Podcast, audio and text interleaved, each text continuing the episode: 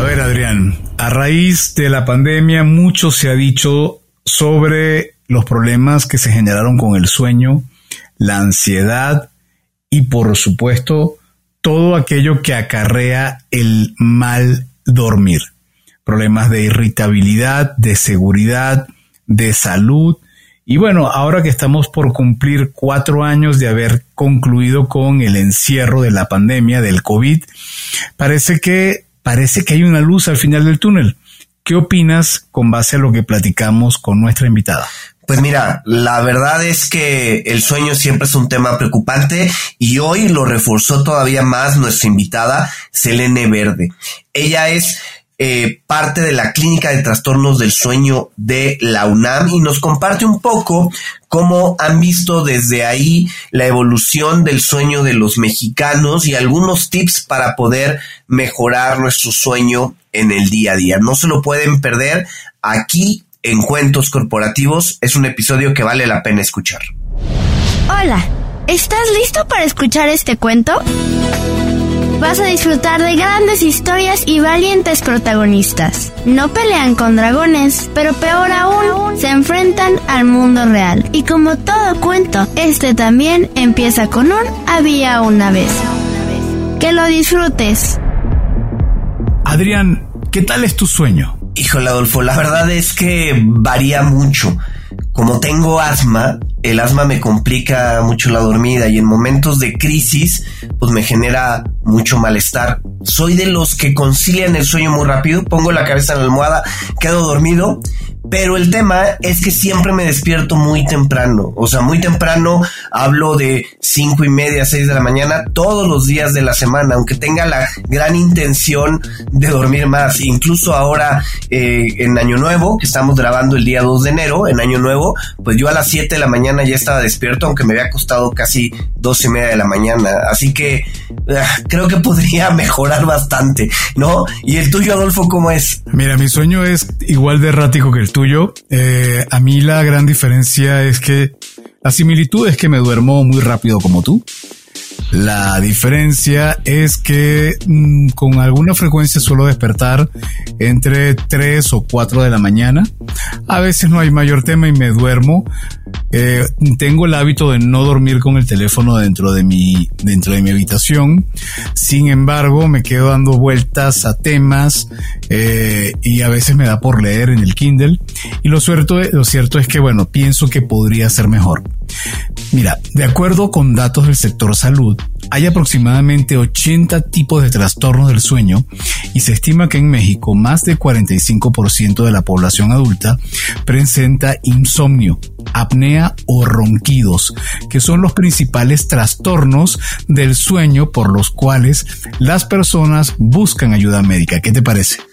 La verdad es que es muy, muy interesante.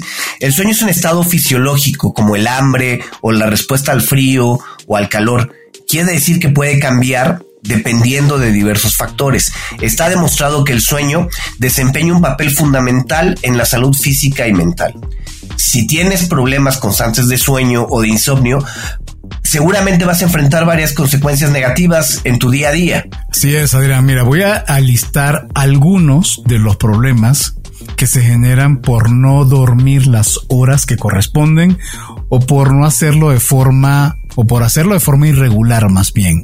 Mira, por mencionar algunos, la fatiga, la somnolencia diurna, problemas de memoria, falta de concentración, problemas de rendimiento académico o en laboral, riesgo de desarrollar problemas de salud como obesidad, diabetes, riesgo de accidentes y bueno, pare de contar. La verdad es que son, son bastantes y bueno, según los especialistas desde hace varios años, la sociedad ha venido enfrentando el reto de mejorar la calidad del sueño, sobre todo a raíz del tema de los teléfonos celulares, de los dispositivos móviles, y todo esto se vino a agravar a partir de la pandemia del COVID-19, en este encierro eh, que tuvimos, donde había largas, largas jornadas de trabajo desde casa, incremento de estrés, depresión. Ya vamos a cumplir cuatro años de este encierro y la pregunta es, ¿estamos regresando a la normalidad en términos de sueño? ¿No? Yo creo que cada quien podrá contestar eh, o tener su propia respuesta. Y para platicar un poco más del tema, hemos invitado a un especialista en esta materia. Y para presentarla diremos, como siempre, nuestras palabras mágicas. Había una vez una joven mexicana que un día decidió especializarse en las técnicas de sueño. Su nombre es Selene Verde Tinoco. Ella es promotora de salud y autora de diversos artículos de investigación y capítulos de libros relacionados con trastornos del dormir por horario de trabajo. Selene es conferencista con participación en congresos y protocolos de investigación en el área de salud laboral y medicina de sueño. Desde el año 2009 colabora en actividades académicas y técnicas que se llevan a cabo en la Clínica de Trastornos del Sueño de la UNAM. Selene, bienvenida a Cuentos Corporativos. Es un gusto tenerte con nosotros. Muchas gracias por la invitación, eh, por también la introducción para la presentación y pues un gusto estar aquí para platicar de un tema tan importante que nos eh, involucra a todos los seres humanos. Absolutamente, a todos en cualquier latitud, de cualquier raza, de cualquier religión, todos tenemos que dormir, pero antes de hablar del sueño, importante conocerte, Selene. Cuéntanos un poco de ti. ¿Cómo nace, cómo surge esta idea o cómo surge tu vocación y, y cómo se va dando en tu proceso de joven a pasar de alguien que seguramente estudió alguna materia tradicional y poco a poco se le fue despertando ese interés hacia el mundo del sueño. Sí, por supuesto. Mm, ingresé en el año 2009 a la Clínica de Trastornos del Sueño de la UNAM eh, como parte del servicio social que involucra la licenciatura que yo estudié, la cual es eh, promoción de la salud en donde, pues bueno, parte del perfil eh, académico y, y, de egreso, pues tiene que ver con la cuestión de eh, la construcción de eh, hábitos saludables que mejoren la calidad de vida, el trabajo también de manera grupal e individual para estrategias que mejoren la salud y pues participar activamente en la, en la parte preventiva. Me incorporo en este sitio eh, de la Clínica de Trastornos del Sueño de la UNAM, haciendo un trabajo técnico, el cual consiste en eh, la elaboración, eh, el hacer estudios nocturnos polisomnográficos, los cuales consisten en el registro de la actividad eléctrica cerebral. Entonces, em, pues bueno, estas, esta serie de, de variables fisiológicas se monitorean a través de un, de un estudio que nos permite ver de manera objetiva variables como la latencia sueño, que es el tiempo para dormir. Eh, después nos, eh, nos también nos, nos da tiempos en los cuales la persona se está despertando y algo sumamente importante en la cuestión del, del sueño, pues es eh, conocer las diferentes etapas. A partir de esto se hace un diagnóstico y luego al final pues bueno, se elabora una consulta médica. En esta consulta médica, pues eh, se le hace entrega al paciente de este estudio y de allí se implementa el tratamiento. Entonces, pues bueno, a lo largo de, eh, este, de estos 15 años me he dedicado a, a, la parte técnica y después eh, pues surgió la oportunidad también de trabajar la parte de prevención de accidentes en las empresas fue así como, bueno, participé de manera activa en el Programa Nacional de, eh, del Bienestar Emocional de las Empresas en el sexenio pasado, en donde, pues bueno, a través de foros también, de diversas actividades, eh, pues de difusión y de comunicación hacia las empresas, pues dimos a conocer la importancia de un sueño saludable. Con ello, pues bueno, se vinieron también de la mano la posibilidad de poder escribir artículos científicos en diferentes eh, revistas como Sleep Science y eh, eh, algunos manuales de, de, sueño también en donde tengo la participación de, de ser autora de artículos relacionados a la rotación de turno de trabajo, ¿no? que es un problema importante en la, en la población no solamente mexicana, sino mundial. Y es así como, bueno, a partir de esto hemos desarrollado eh, áreas específicas en la clínica de trastornos del sueño, en donde pues bueno, hacemos una serie de consultorías a las empresas para conocer las necesidades que tienen eh, en los trabajadores, en donde se vaya eh, viendo pues involucrada la parte de la calidad de vida, en donde esté también involucrada la productividad laboral, que es una cuestión importante, y en las normas oficiales, ¿no? Que en este caso, pues bueno, son aquellas que rigen a las, eh, a las empresas y que bueno, deben de cumplirse para poder, eh, pues para poder tener una mejor, una mejor eh, productividad con los trabajadores, ¿no? Entonces, de una manera también de educación para la salud es que me he involucrado con eh, ciertas empresas y con ciertos grupos específicos para trabajar estrategias relacionadas al buen dormir. Oye, Selena, y a ver, platícanos,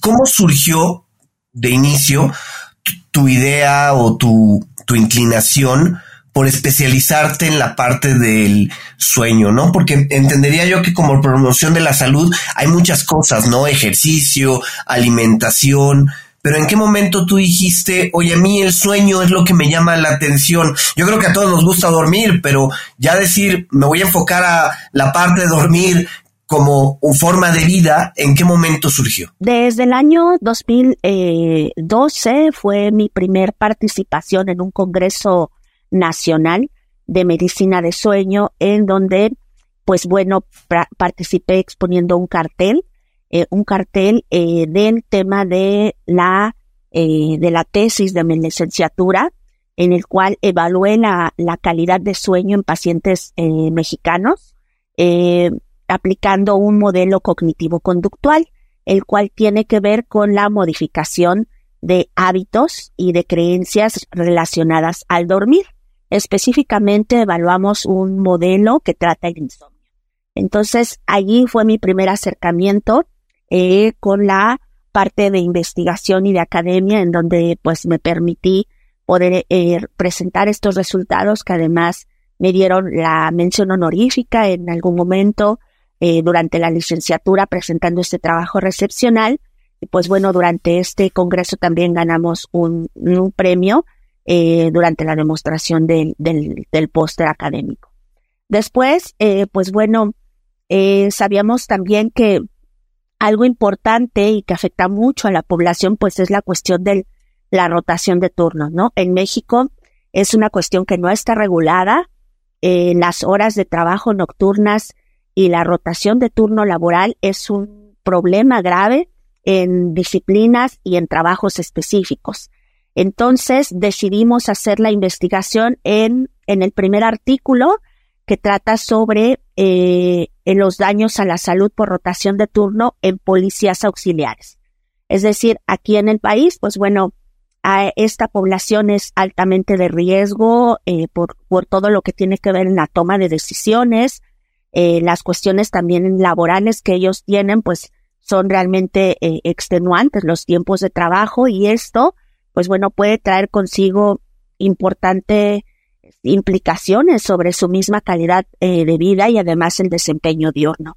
Entonces nos dimos a la tarea de hacer un trabajo eh, para evaluar eh, qué tan bien estaban durmiendo o qué tan mal estaba durmiendo el grupo específico de policías auxiliares y nos permitió ver, pues bueno, hay dos problemas importantes que acechan a esta población, que es el síndrome de apnea obstructiva del sueño, el cual, pues bueno, eh, Adolfo nos, nos comentaba con, con gran acierto acerca de que es un, un problema de salud pública y además de los principales trastornos del dormir.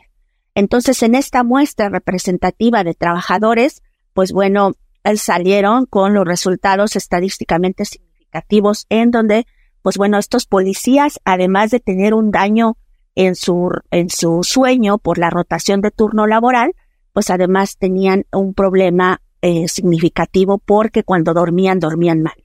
Eh, eh, la mayoría de estos, de esta población, pues bueno, parecía obesidad, diabetes, enfermedades crónico-degenerativas altamente relacionadas con los problemas del dormir. Y pues bueno, durante la noche, el tiempo en el que ellos podían descansar lo hacían de manera interrumpida debido a que su arquitectura del dormir, sus fases de sueño se encontraban eh, divididas, se encontraban fragmentadas Y pues bueno, los horarios extenuantes de trabajo eran la suma de todas estas variables, ¿no? Que afectaban eh, prácticamente pues toda la, toda su, este, su, su tiempo de sueño y además repercusiones importantes sobre su calidad de vida para la toma de decisiones, ¿no? Tan importantes. Y fue así como, eh, pues de manera eh, siguiente nos eh, me incorporé a esta línea de investigación. He participado además con eh, empresas, hemos estado haciendo trabajos importantes con aerolíneas, con algunas eh, empresas bancarias, mm, para poder determinar el tipo de trastornos del sueño que hay en la población eh, trabajadora y pues bueno, tratar de poder implementar medidas estratégicas viables y proactivas que mejoren su productividad, pero además que eh, pues también disminuyan riesgos, ¿no? Entre ellos pues los de accidentes y finalmente pues bueno el campo del promotor de la salud en la licenciatura es muy amplio. Puede eh, haber también oportunidad de trabajar en la parte comunitaria. Eh, sin embargo, pues a mí siempre me, ya, me, me acaparó la atención pues la parte académica, el poder involucrarme con el, con los pacientes, con el paciente de manera eh, de acompañante para poder eh, pues sensibilizar eh, acerca de un problema tan importante como lo es los trastornos del sueño y poder pues servir como un facilitador de autoayuda para que el mismo paciente pues pueda apropiarse de, de, de, nuevo de su calidad de sueño e intentar pues mejorarlo, ¿no? Entonces, eh, con todo esto, pues hemos, nos hemos dado a la tarea durante estos 15 años de poder promover un sueño saludable desde la parte clínica, cuando tenemos la entrevista con los pacientes, durante los estudios de sueño y también en la parte eh, eh, laboral con las empresas. Selene, muy interesante. Comentabas que, que el principal interés es promover un sueño saludable. Y ahí quisiera mm, tomar esa frase e hilarla con una pregunta que te voy a hacer, que es, ¿qué es en sí, aun cuando Adrián y yo dimos algunas luces, pero en sí tú podrías explicar con mayor detalle qué es el sueño? Y por otro lado, ¿Cuál es el buen sueño y el mal sueño? O dicho de otra forma, este sueño saludable, ¿en qué se diferencia con un sueño que es un sueño tóxico quizás? ¿Qué nos puedes orientar sobre ese punto? Por supuesto, el, sueño va a ser la actividad que realicemos más de una tercera parte de nuestra vida como seres humanos, ¿no? El sueño va a ser este proceso fisiológico que va a tener además etapas muy importantes, es decir, cada noche que nosotros eh, dormimos, pues no va a ser igual, ¿no? A lo largo de la, de la vida, pues bueno, tenemos diferentes porcentajes en las etapas del dormir. Y esto también eh, va relacionado con la necesidad de sueño. Esta, este tiempo de horas del dormir también cambia conforme va eh, siendo el proceso de desarrollo del ser humano. Y es así, pues bueno, como indicadores importantes en mi calidad de vida diurna, como la sensación de un sueño reparador, la funcionalidad que yo pueda tener para terminar una jornada eh, laboral o una jornada diurna de mínimo 10 horas sin tener la necesidad de dormir o no amanecer con dolor de cabeza, eh, con la sensación de eh, sequedad oral o algo tan importante como lo es el cambio de humor. Es, es decir, indicadores como qué tan bien dormí me pueden decir si en el día yo me siento con la posibilidad de, hacer toda esta serie de cosas, ¿no? Entonces, cuando yo estoy eh, teniendo un trastorno del dormir, es muy importante poder ver la parte diurna y poder entender que a partir de que yo esté, eh, me sienta bien en el día, puede hablarme de una, de una buena noche, ¿no?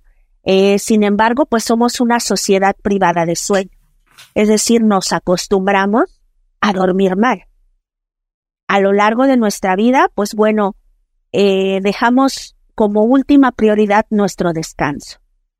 Puedo tener miles de cosas que hacer y precisamente utilizo el dormitorio para, para varias cosas, entre ellas, eh, pero como última prioridad el descanso. Ajá, puedo comer en la habitación, puedo estar leyendo acostado, puedo estar consultando mi teléfono celular o algún dispositivo electrónico antes de dormir y además algo importante es que utilizo mi recámara para poder planear y hacer una serie de, de estrategias o de crear este soluciones para ciertas para ciertos este problemas o inquietudes antes de dormir. Entonces realizamos como sociedad una serie de, hábitos inadecuados. Entonces cuando nosotros nos comunicamos a un centro especializado en medicina de sueño, ya traemos una serie de síntomas o ya traemos una serie de actividades erróneas o pensamientos equivocados acerca de nuestro sueño. Si nosotros pudiéramos trabajar de manera preventiva y tuviéramos horarios regulares, tuviéramos también la posibilidad de poder tener atención en nuestro desempeño diurno y cuestionarnos si estamos durmiendo bien o mal, podríamos prevenir muchas de estas cosas. Sin embargo, la misma demanda laboral y social educativa nos promueve a que esto sea un poco difícil de lograr, ¿no? Y de no priorizarlo. Así es. A ver, entonces, si estoy entendiendo bien, un sueño adecuado debe de tener, por un lado, horarios eh, regulares, debe de tener un espacio dedicado donde no hagamos otras cosas, ¿no? Eh, ¿Qué otra cosa debería de tener como característica un sueño adecuado? Debemos de hacer ejercicio en la medida que lo, de lo posible por la mañana. Tratar de que toda esta serie de, de sustancias que se pueden y que se deben secretar de manera diurna, lo hagamos no horas previas al sueño. Estamos acostumbrados a hacer nuestra actividad deportiva y acompañarla además de, eh, de cenas abundantes, ¿no? De algunos eh, activadores del sistema nervioso central, es decir, eh, nos acostumbramos a beber café horas previas al sueño, nos acostumbramos a, a beber refresco de cola también horas previas al dormir y abundantes líquidos. Entonces todo esto lo que va a ocasionar es que durante la noche me levante al baño, pero además eh, pues mi arquitectura de sueño y mis fases de sueño se interrumpan. En lugar de ser algo continuo y sin interrupciones, pues bueno, estas, estas levantadas al baño van a ocasionar que yo me despierte, me levante y que después me cueste trabajo volver a conciliar el sueño. Hablabas de las fases del sueño y lo he escuchado muchas veces, el MOR, el REM. ¿Podrías ayudar, Selene, a identificarlas, por favor, a la audiencia? Por supuesto. Eh, es, la arquitectura del dormir son estas, este número de, de fases importantes que componen además eh, parte de nuestro descanso. Las primeras es el sueño ligero, compuesta por la fase 1 y 2. Estos, eh, esto va a tener más o menos un 20% de toda nuestra arquitectura del dormir durante la noche. Y eh, después nos encontramos en un sueño profundo, que es la fase de sueño 3.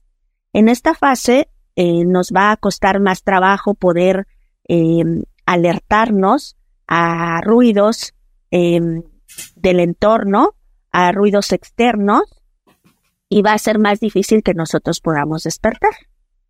Esto lo compone más o menos un 30% a un 40% de nuestra arquitectura del dormir.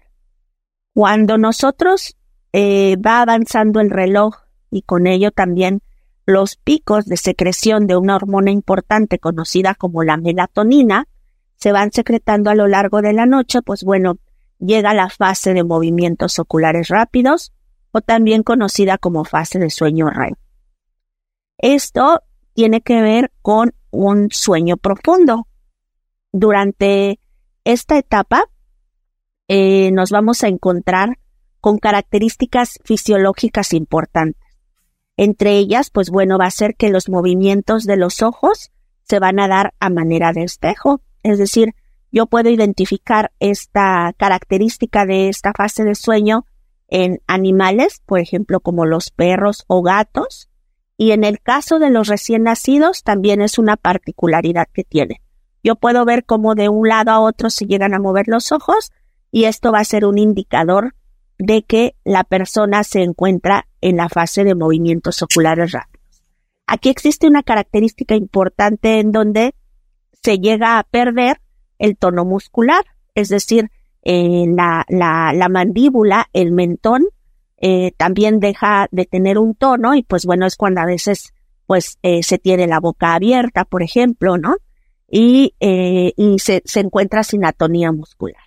Es así como a lo largo de la noche, si yo tengo un sueño a partir de las 10 de la noche, en donde yo ya me esté, ya esté en las condiciones adecuadas para este, irme a la cama, estar relajado, estar bajo poca luz, pues bueno, voy a empezar a, poder, eh, a poder cursar o a poder eh, llevar estas fases de sueño. Si yo llego a despertarme a mitad de la noche, no es que otra vez vuelva a dormir y continúe en la misma fase. Lo que sucede nuevamente es que inicio otra vez por las fases de sueño ligero, sueño profundo y llegar a las, al sueño de movimientos oculares. Aquí algo importante que sucede es que, bueno, empieza a haber una, eh, el tiempo avanza y entonces entre más tarde me acueste, pues más tiempo voy a tardar en llegar a estas fases de sueño, ¿no? Y cuando eh, me doy cuenta, pues ya es hora de levantarse. Por eso es que eh, cuando la sociedad, el individuo, el paciente se desvela, es que tiene menor posibilidad de poder alcanzar estas etapas de sueño y además, pues bueno, esta secreción tan importante de melatonina. Oye, Selena, a ver, me llama mucho la, atención. Tú hablabas de porcentajes en esas fases de sueño. El sueño ligero decías 20%, el sueño profundo entre 30 y 40. Después en la, en la fase REM o, o MOR, como se le conoce en español, ¿qué porcentaje debería de ser? Mm, estamos hablando igual entre un 40 a un 50%. Ok. Oye, y, y a ver, eh, ¿Cómo favoreces un sueño profundo? Te lo, te lo pregunto. Ahora sí que es una pregunta personal. Yo acabo de sacar aquí en el teléfono, en el teléfono mis mediciones de sueño del último mes y dice que yo tengo un 2% de vigilia, 68% de sueño ligero, 16% de MOR de sueño eh, REM y 14% de sueño profundo. O sea, lo que debería de ser por lo menos un 80% de mi sueño profundo y REM, para mí es un 30%, no estoy descansando según lo que veo, ¿no? Sí, estas eh, herramientas eh, de los eh, dispositivos electrónicos, llámese reloj, llámese este, aplicaciones, nos dan un acercamiento. funcionan algunas de ellas por la parte de movimiento, la frecuencia cardíaca, el pulso específicamente, y es lo que nos puede dar entre menos me mueva, entre menos este, esté en una misma posición, pues bueno, entonces me va a indicar que estoy en, en, una, en una etapa de sueño, ¿no? Sin embargo, no son tan acertadas en cuanto de manera objetiva, porque todas las fases de sueño se miden mediante la actividad eléctrica cerebral. Zonas específicas como la parte central, occipital, frontal y los indicadores de los movimientos oculares rápidos son los que me van a dar ese porcentaje de las etapas de sueño. Entonces, una aplicación o un dispositivo solo me va a dar un acercamiento. Pero es muy importante, Adrián, esto que acabas de decir, porque antes no se tenía la oportunidad de que la persona pudiera siquiera eh, conocer, ¿no? Y con esto, eh, la, la parte del sueño, y con esto, pues le da no solamente un acercamiento a la persona, sino además en interesarse, ¿no? El poder saber qué tanto se está acercando a una etapa de sueño, ¿no? Y, y pues bueno, saber que si yo me siento durante el día cansado y con sueño, pues será un indicador importante para acercarme a un profesional de la salud. Entonces, en este caso, digamos que ese hipnograma de fases de sueño que acabas de describir, podrían hablarnos de que probablemente existiera un trastorno del sueño. Ahí le, ahí le toca a la parte clínica, a la parte médica, poderte abordar pues con una serie de eh, de cuestionarios validados eh, para la población mexicana, qué tanto sueño estás teniendo en el día, si a lo mejor hay indicadores como si estás roncando, por ejemplo, si estás dejando de respirar, si eh, pues eh, de manera anatómica pudieras tener algún sitio de obstrucción específico como pues algún problema de cornetes, este, de tabique desviado, amígdalas grandes, úvula larga, paladar elongado. Entonces, ahí de manera clínica, el profesional de la salud, pues bueno, hace una, una entrevista estructurada e integral para poder implementar el diagnóstico acompañado de un estudio de sueño. Em, hace, vamos a cumplir este año, estamos grabando inicios de 2024 y ya vamos a cumplir cuatro años del encierro que tuvimos eh, por motivos del COVID. Y mi apreciación y lo que yo recuerdo es, y no sé si lo que voy a decir es una exageración, pero probablemente fue el periodo del año en la historia donde más pastillas para dormir se vendieron, donde fue el boom del CBD, de las aplicaciones meditación, etcétera. Doctora, a cuatro años del encierro del COVID, ¿cuál es el balance que tenemos hoy, por lo menos en México, con respecto al sueño? ¿Ya nos hemos recuperado o no? Pero no me respondas todavía. Vamos a una pausa y al regreso con tu respuesta. Ya estamos de vuelta. Adrián, ¿te imaginas conocer la historia de grandes empresas como Bimbo, Lego, Barbie, Crayola, Kleenex incluso, pero esta vez narrada desde la óptica de los niños? Adolfo, es cierto que ninguna marca llegó a ser lo que es de forma inmediata. Siempre hay historias con altas, bajas, problemas con socios, productos que se descubren prácticamente de la nada, hasta incendios. Y conocer la historia de esas grandes empresas y marcas es algo muy interesante que puedes encontrar en Cuentitos Corporativos. Cuentitos Corporativos, el nuevo proyecto de cuentos corporativos, surge gracias a la inspiración que nos dan Mariana y Paulina, narradoras de estas historias. No se lo pueden perder en cualquiera de sus plataformas preferidas. Recuerda, Cuentitos Corporativos es un proyecto de cuentos corporativos media y lo encuentras en cualquiera de tus plataformas favoritas. No te lo pierdas. Y bien, Selene, entonces decíamos, a cuatro años ya prácticamente se cumplen en este 2024 del encierro. Según tu apreciación, según la investigación que ha realizado la clínica donde tú hoy en día estás, que es la clínica de trastornos del sueño de la UNAM, eh, mexicano, ¿se ha recuperado de toda esta fase de insomnio, eh, de todo este tipo de ansiedad que me imagino que una de las grandes consecuencias que generó es los problemas para dormir, para descansar y las consecuentes consecuencias de salud mental que eso puede acarrear. ¿Cómo estamos hoy? Por supuesto, el sueño como indicador de salud dio importantes cambios en la población mexicana. Realizamos una línea de investigación para conocer qué es, eh, eh, qué fue lo que había pasado en nuestra población a partir de la pandemia antes y después, ¿no? Eh, los resultados están aún eh, analizándose, pero eh, grandes indicadores como el tiempo de latencia sueño es algo estadísticamente significativo sobre esta población. Es decir, la gente tardó más tiempo, refería haber tardado más tiempo antes de, para dormir antes que la, antes de la pandemia y después de la pandemia. Es decir, tardó más tiempo en dormir después de la pandemia.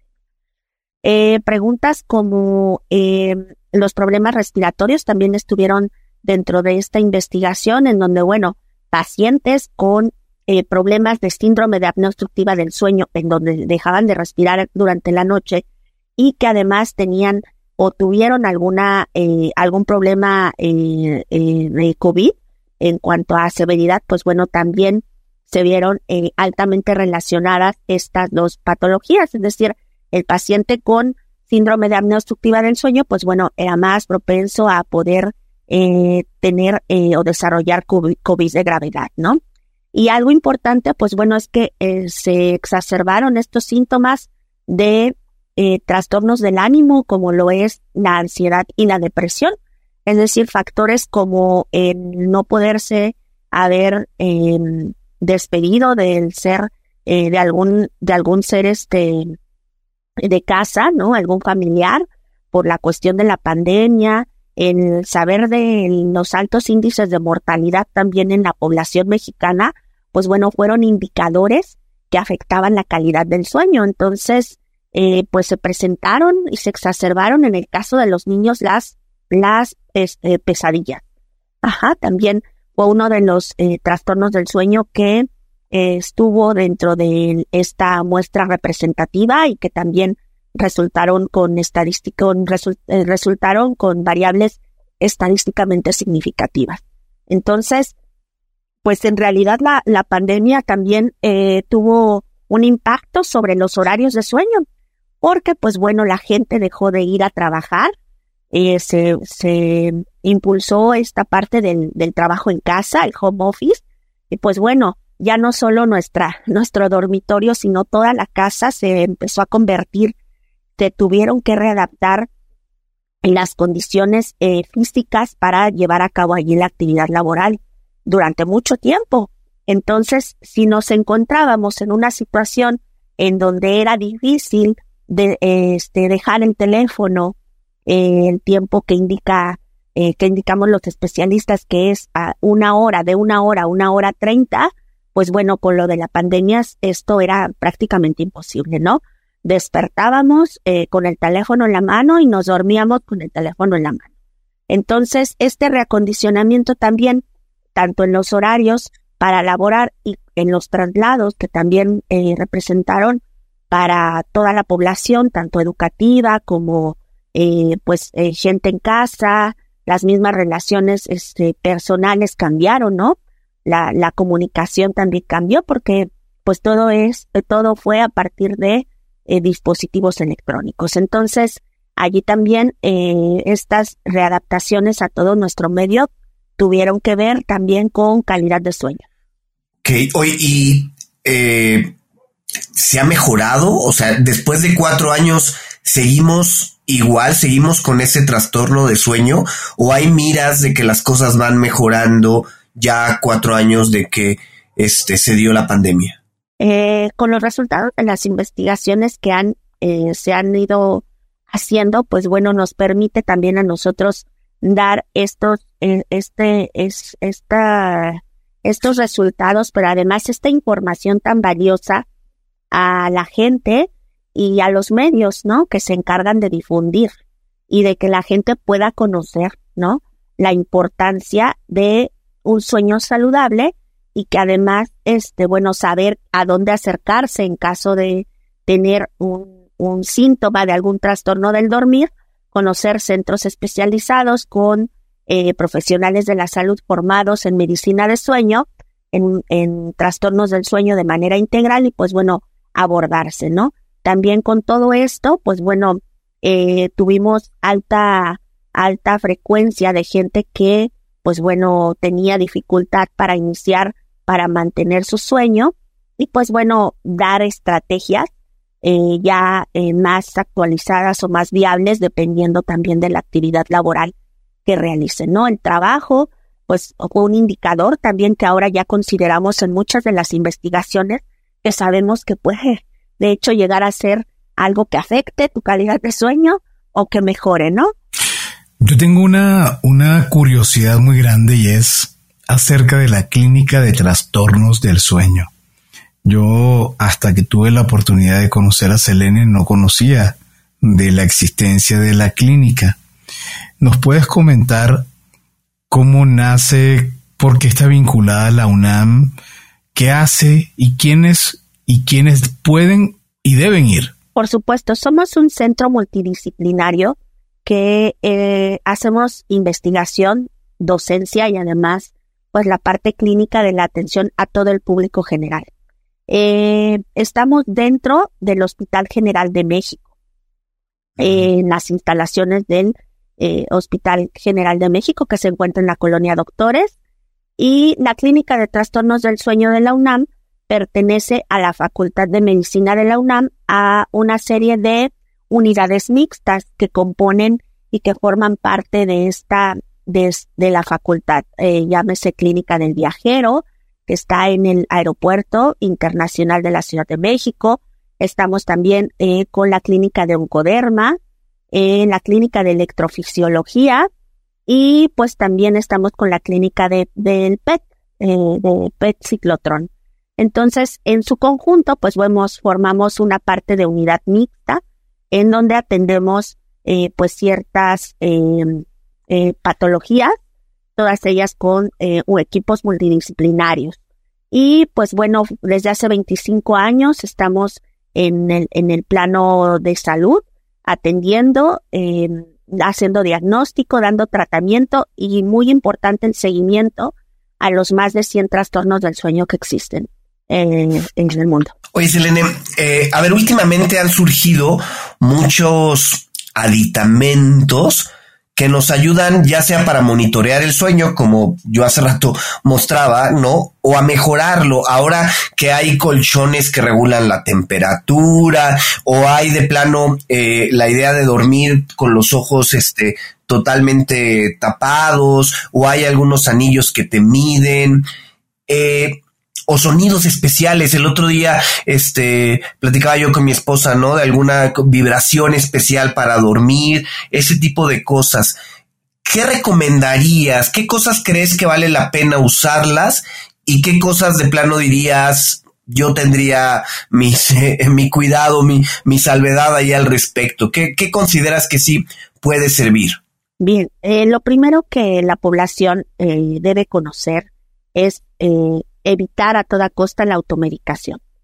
Es algo sumamente importante debido a que, pues bueno, todos estos em, a veces eh, coadyuvantes para problemas para iniciar el sueño eh, están al alcance de la población y no están del todo regulados.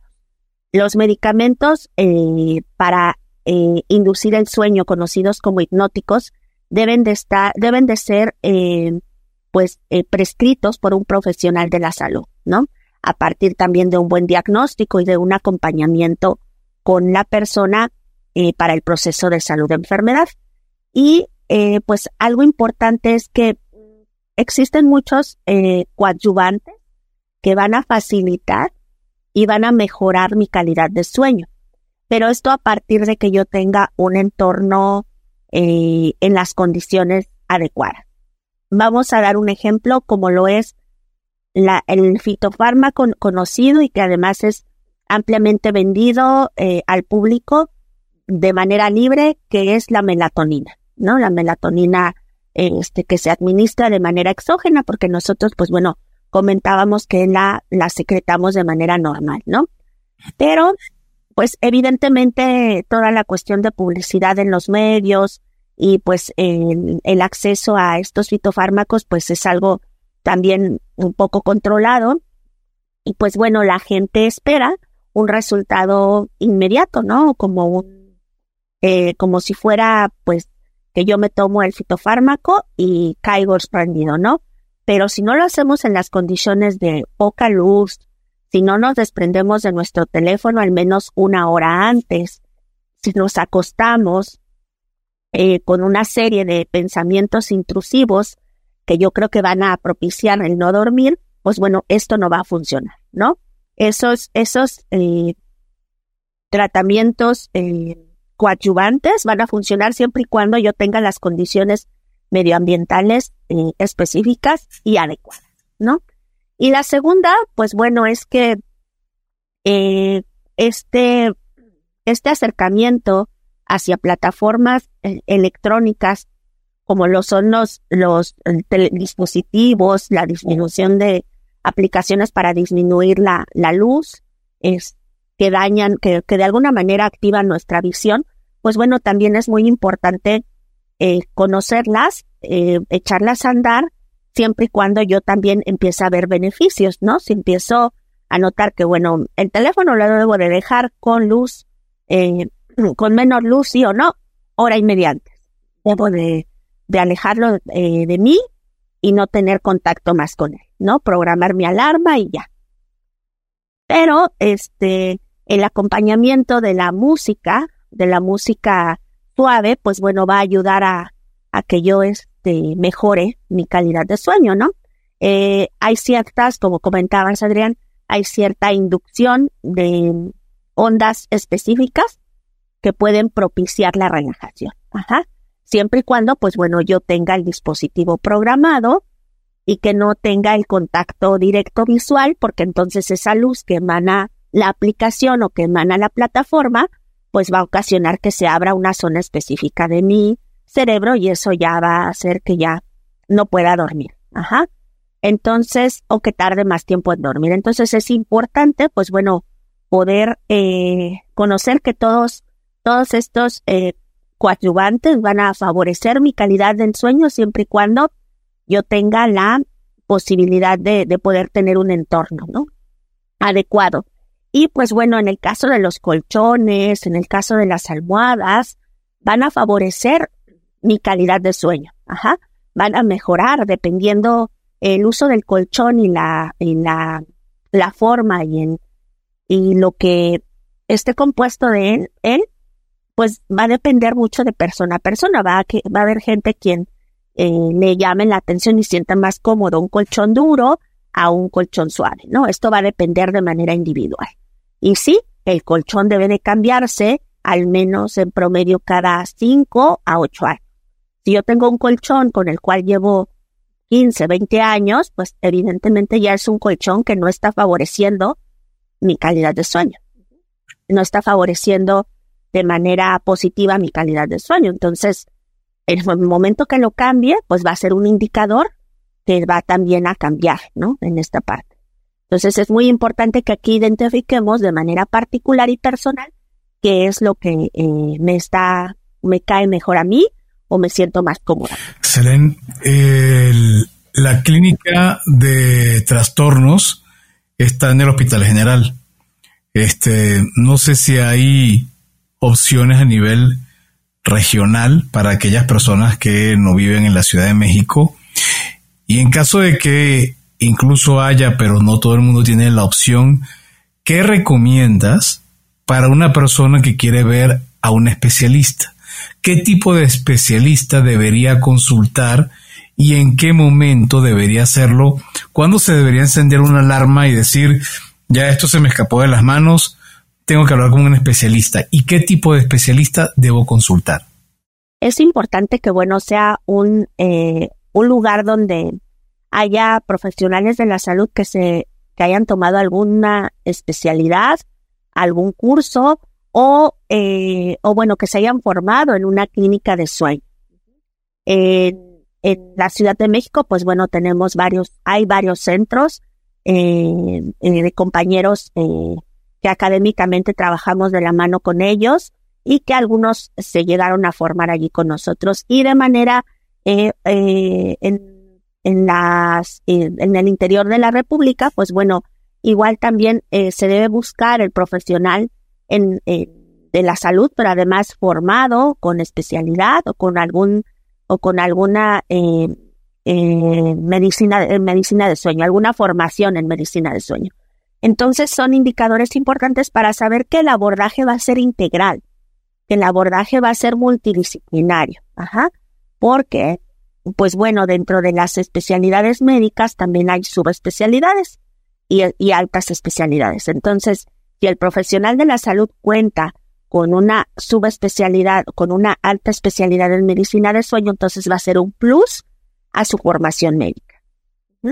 Y pues bueno, eh, es importante que a partir de indicadores diurnos como, eh, pues bueno, el, no tener sueño durante el día, el no amanecer con dolor de cabeza eh, de manera es por la mañana, el no tener eh, la sensación de sequedad oral o que simplemente, pues bueno, eh, no estoy tener, en tener olvidos, en tener olvidos inmediatos, donde dejé las llaves, a quién tenía que hablarle. Estos son indicadores importantes y señales que pueden estar, eh, pues, también tratándose de eh, pues de que no estoy teniendo un sueño adecuado. Ajá, entonces, si yo me estoy quedando dormido en reuniones o frente a, a conduciendo, frente a semáforos, pues bueno, también es un indicador importante. Todo esto, pues bueno, algo muy objetivo es que el compañero o la compañera de cama me indique que estoy dejando de respirar, que estoy eh, roncando durante la noche o que incluso tengo sobresaltos. Ajá, esto, pues bueno, también es una referencia importante porque el paciente con trastornos respiratorios pocas veces se da cuenta de que tiene un problema. Tiene que ser un compañero o una compañera de cama quien refiera que está teniendo estos estos síntomas durante el sueño. Oye, y Selena, aunque, aunque como bien dices, eh, pues todo depende de cada persona y el tomar a lo mejor una pastilla de melatonina no será igual para uno que para otro. ¿Habrá tres tips que nos puedas dar muy generales que consideres que pueden servir a cualquiera que busca mejorar su sueño? Claro, los horarios regulares es algo muy importante en la población. Cuando nosotros tenemos horarios regulares para acostarnos y además para despertarnos, incluso los fines de semana van a hacer una sincronización en mi reloj biológico, que va a hacer esto que cada uno de nosotros tenemos y que nos permiten saber eh, pues el tiempo en el que es de día y cuando ya es hora de ir a la cama. Si yo tengo una sincronización en estos tiempos, pues bueno, va a prevenir que yo tenga un problema de inicio y continuidad del sueño. El segundo, pues bueno, es hacer actividad deportiva. Es importante que eh, se realice una actividad eh, dependiendo de la condición de cada persona para que con esto, pues bueno, se secreten eh, sustancias importantes de manera diurna y que en la noche, pues bueno, nos podamos sentir más tranquilos para irnos a la cama. Y algo importante, pues bueno, que está de auge es el uso de nuestros dispositivos celulares. Debemos de tener un hábito para eh, desapegarnos del teléfono eh, al menos una hora y media antes de irnos a la cama. Los protectores de luz van a, van a ser un pequeño, pequeño indicador para que disminuya la cantidad de luz que entra a mi ojo. Sin embargo, no va a ser eh, de, de, de total ayuda, no va a ser completamente si en mi ambiente, si en mi cuarto yo me encuentro con luz que va a estar estimulándome, ¿no? Y algo muy importante, pues bueno, es que debemos darle la debemos de darle esta promoción de sueño saludable en cualquier círculo donde nos encontremos, en la parte social, en la parte eh, laboral, en la parte educativa y en la parte empresarial, ¿no? Eh, en la parte familiar, donde nosotros podamos, pues, eh, conocer indicadores de la calidad de sueño y además compartir experiencias. Eso es muy importante porque puedo estar dentro de un grupo en donde algún, una persona, alguien, algún, uno más, alguno pueda tener eh, eh, algún síntoma relacionado con, con un trastorno del sueño. Alguien en común. Muy bien. Bueno, Selen, muchísimas gracias en verdad por toda esta masterclass, cátedra del sueño. Habían temas que, que no conocíamos y que eh, la verdad esperamos que quienes están escuchando sigan tus recomendaciones para poder tener una mejor calidad de vida y eso va de la mano con el sueño. Ahora pasamos nuevamente al plano personal y vamos a preguntarte si te gustan los cuentos. Sí, claro, me gustan los cuentos. ¿Algún cuento eh, preferido, incluso a, de repente de a lo mejor de chica, te leían un cuento para dormir. ¿Algún cuento con estas características? Sí, el Caperucita es un cuento que eh, me gustaba mucho de pequeña y pues bueno, mm, ahora con la cuestión de medicina de sueño, pues hay bibliografía que eh, habla eh, pues acerca de, la parte del sueño de manera, de manera muy, este, pues muy particular, ¿no? Muy, muy práctica y este, y pues hay manuales, hay, hay también este, eh, algunos glosarios que nos permiten adentrarnos en la, en la parte de, de sueño. Ah, hay un manual, ¿no? Que tú participaste donde tienes un capítulo que se llama Trastorno de sueño por horario de trabajo, ¿cierto? Sí, sí, sí. Perfecto. Ese libro lo pueden conseguir. Eh, yo lo encontré en internet. El libro se llama mm, el Manual de Trastornos del Sueño, seminario sobre medicina y salud de 500, casi 600 páginas, ¿no? Así es, fíjate que ahorita nos encontramos justo Adolfo haciendo la segunda parte de este, de este manual, este, eh, que está, eh, pues que forma, forma parte de, de una biblioteca importante para, para los profesionales de la salud, eh, de manera general, pues no solo relacionados a medicina de sueño, sino eh, pues también en la, en la parte este, general, pues se pueden adentrar a él. Y ahorita mm, hay también por allí una, una página de, digo, una revista que se distribuye en, eh, en diferentes cafeterías. Esta entrevista, esta revista habla de, de temas relacionados al, al café.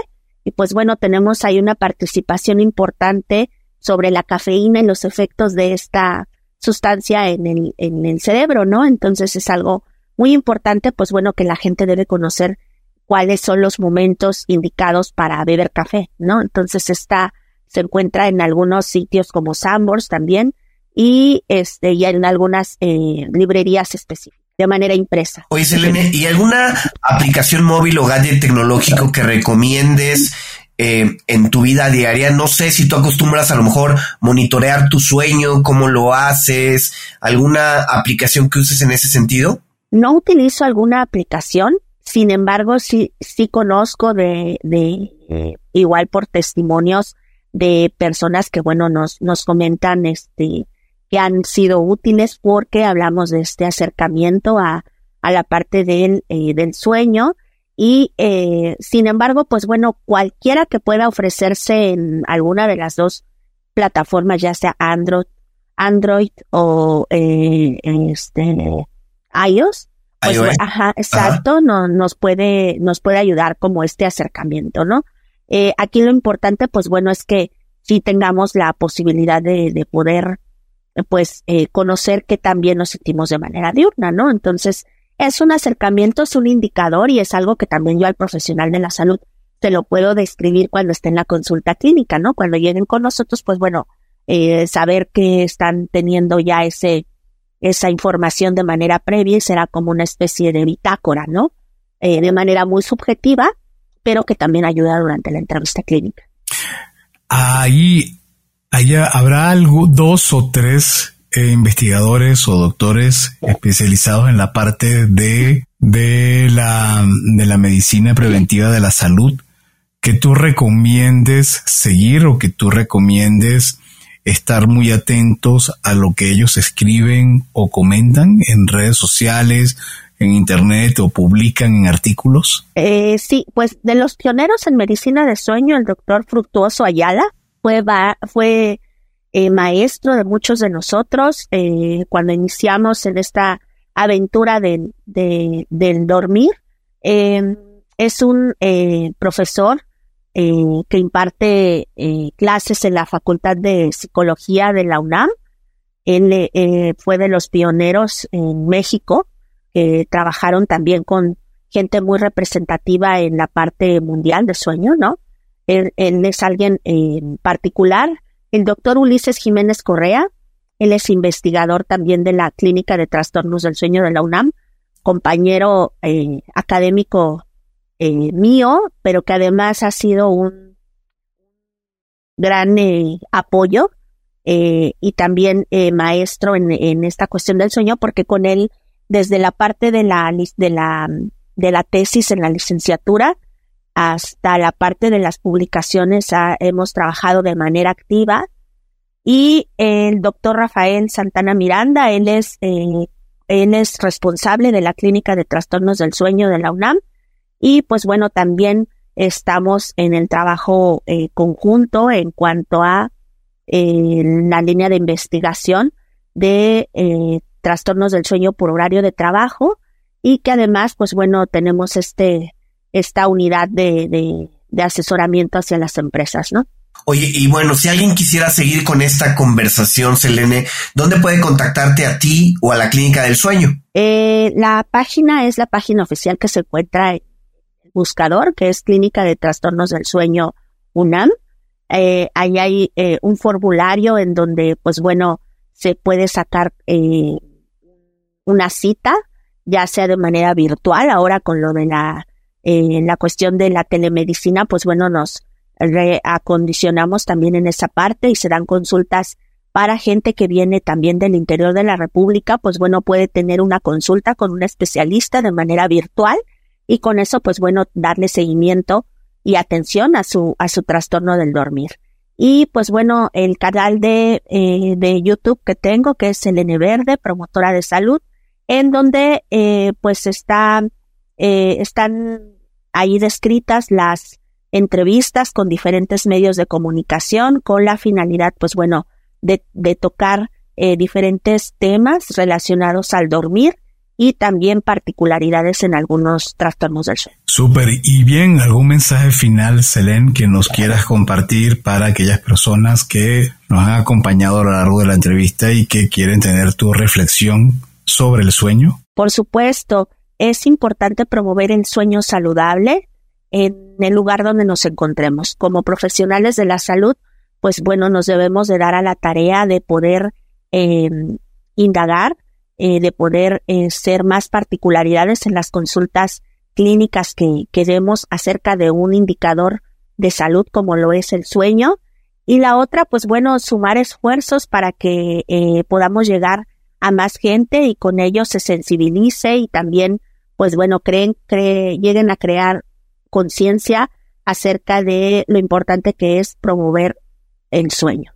Y pues bueno, agradecer a los medios como ustedes para que así podamos llegar a más gente con esta información que a veces solo se queda en espacios educativos y académicos y que, bueno, luego desafortunadamente no tienen acceso en, el público o el medio externo, ¿no? Y con esto, pues bueno, podemos llegar a, a partir de que conozcan que, bueno, es un importante tema de salud que debe de abordarse de manera preventiva. Muchísimas gracias, Selene, por habernos acompañado y bueno, a todos ustedes por escucharnos. Si les gustó este episodio, no duden en suscribirse en su plataforma y calificarnos con cinco estrellas.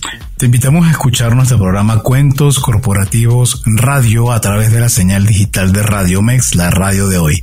Martes y jueves de 8 a 9 de la noche, hora de la Ciudad de México en www.radiomex.com.mx. Suscríbete a nuestro newsletter, donde conocerás más de nuestros invitados y recomendaciones que nos dan.